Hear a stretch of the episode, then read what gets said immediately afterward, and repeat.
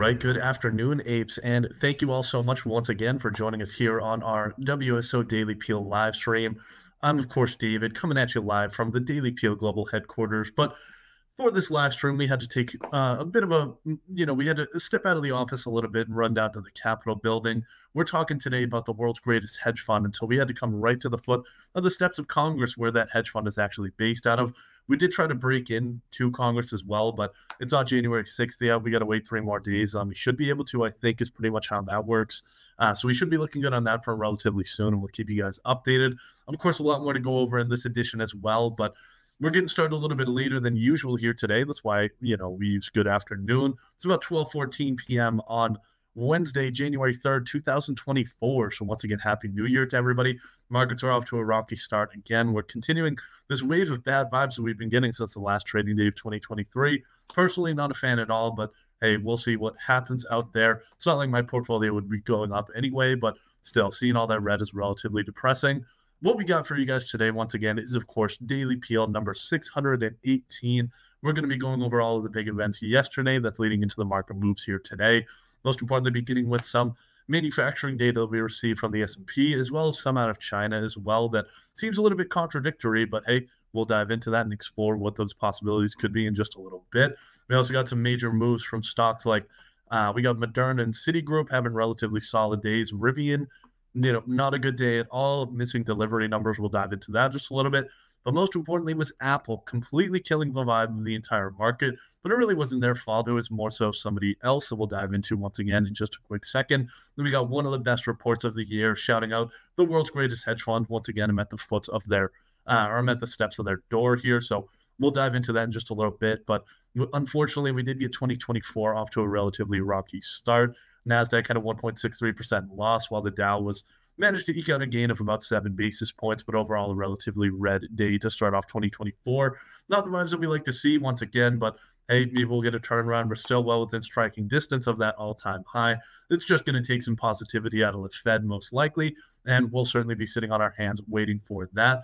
WSO Alpha managed to actually outperform our benchmark for the day. It might be the first time in human history that that's ever happened, but we only lost 51 basis points compared to the 163 bips lost by the NASDAQ yesterday.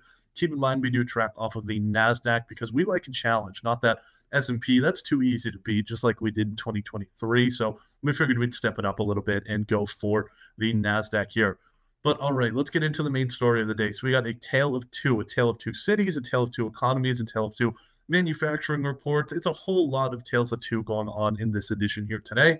What we got yesterday was S&P Global PMI reports, essentially telling us uh, what purchasing manufacturers or purchasing managers, excuse me, are seeing uh, when it comes to you know a lot of the data coming in, new orders, and all that other good stuff that comes along with it. Essentially, this isn't a huge report or anything. You know, it's not like it's incredibly important or very market moving. Hardly anybody really even pays attention to it besides the nerdy ass economists. But you guys are here for the nerdy shit because that's what we love to provide here at the Daily Peel. Nerdy degeneracy. That's what we live for. And so this is definitely more on the nerdy side. We'll get into the degeneracy in just a little bit. Getting to the report, according to Essence Standard & Poor's, they do this. Uh, they run their own PMI report in addition to the kind of official numbers that the government actually does. And according to them, the United States not looking good to end the year. It looks like our PMI slipped from 49.4 in November to 47.9 in December to end the year. Keep in mind, anytime you're below 50, that's technically going to be a contraction. But the more below 50 you are, the more contractionary the manufacturing sector is looking. Tough way to end the year on that front. Looks like Santa Claus wasn't working too hard, and especially his elves weren't working too hard. Otherwise, those numbers would be way up. And clearly, nobody was working too hard over in China as well. But we did get a little bit of a contradictory hmm. report on the PMIs from China. So on Sunday, we got it from the National Bureau of Statistics, which is probably one of the most dystopian sounding names for a government agency I can imagine. But hey, they came out and said that PMI wasn't looking too good to end the year. They said it had fallen to about 49. But according to the Standard & Poor's, their PMI had actually risen from 50.7 to 50.8 in December. Bit of a contradiction there, but it's just different ways that things are going to be measured and reported. It's always interesting to see the government coming out and saying that it's worse than a private corporation would. So, don't know which one you guys want to trust there necessarily more. The vibes were pretty off on Tuesday when it came to uh, if you actually looked up any reporting based on uh, China's manufacturing or anything like that. It seems like the markets are paying much more attention to the National Bureau of Statistics. So good to keep in mind of because heading into 2024, it looks like manufacturing may be in a good bit of a slowdown there. It does represent a huge part of the economy, despite being incredibly boring, if I don't say so myself. Uh, but it's just one thing to be aware of going in, especially as we have the jobs report coming up on Friday and then earnings season beginning later on next week. Definitely going to want to be aware of what's going on in the overall economy. But let's ignore that for now and go into some of the fun moves from yesterday because this is what we're all really here for. Now, moving on to Moderna, this has been one of the most volatile stocks of the past couple of years. It's a great one to follow, of course.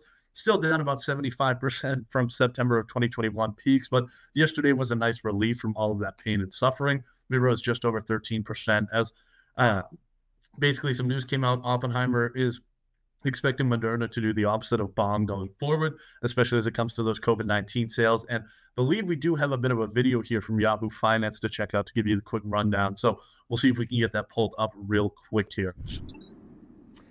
Moderna may have seen shares slide nearly 45% in 2023, but it is kicking off the new year in positive territory. The stock surging today after Oppenheimer upgrades the stock to outperform. The move comes in part due to the biotech company's COVID 19 vaccine sales expected to rise in 2025. Joining us now is Oppenheimer analyst Hartaj Singh. Hartaj, it is good to see you. So you're a believer now, uh, Hartaj. Moderna, you go to outperform. Your target is 142. How come, Hartaj? Explain to us why why you think Moderna is, now a buy at these levels. Great. Thank you, Josh. And Julie, thanks for having me and happy new year to everyone. The best in 2024. Uh, I mean, look, uh, you know, when we downgraded the stock in 2021, uh, we actually pointed to a few things uh, that we thought were worrisome. We've been checking those boxes, especially over the last six to nine months, um, you know, starting with COVID 19 vaccine revenues. Um, you know, there were about 100 million shots given in the US last year. This year looks more like 50 million. Um, and, uh, um, you know, I, we expect that trend to sort of be the bottom going into 2024 and moving forward. Um, so, you know, if you believe that COVID-19 vaccines uh, sales have sort of, uh, you know, hit a hit a bottom going forward, that. All right, I, I'm sorry, I can't take the nerdiness anymore there, whether he's right or not we got a $142 price target from Oppenheimer out there. Like I said, that's the opposite of expecting them to bomb going forward. Moderna does have some crazy shit in the pipeline coming over the next 12 to 18 months. Crazy shit is the technical analyst term, by the way. So uh, you guys will probably want to jot that one down in your notes. But essentially, they have like a combined COVID and flu vaccine coming, and they're even trying to develop a cancer vaccine as well. Like I said, some crazy stuff coming on that front. I am the furthest thing from a from a scientist or a doctor as they come, but hey, that sounds pretty dope to me. If you can get vaccinated against cancer while getting vaccinated against fucking the flu, COVID, and whatever else people get vaccines for. All right, moving on down to Citigroup here. Basically, this reminded me of that time back in like 2016 or whenever that the Crips and the Bloods teamed up to defeat ISIS. Uh, Wells Fargo and Citigroup seemed to team up to assist our portfolios or the portfolios of anybody that helped Citigroup because Wells came out and they blessed their counterparts over at Citi by saying that uh, the smaller bank or the large, the smaller bank, Citi is much smaller than Wells Fargo. The smaller bank is looking pretty good. They're expecting shares to have the potential to even double over the next three years. They bumped their price target from 60 to 70 for the next 12 months, however. And uh, over the next three years, it looks like the story of rate cuts and then the longer term restructuring going on at Citigroup, instituted by still relatively fresh CEO Jane Fraser, is going to be driving that upside whether or not you buy it literally or figuratively. Uh, let us know what you guys think on that one, of course, below. But it's always good to see the Crips and the Bloods getting together. Moving on down to Rivian, absolutely piece of shit day to kickstart 2023. Really tough scene in terms of their uh, vehicle delivery numbers. Now, things were looking good on the production side at first.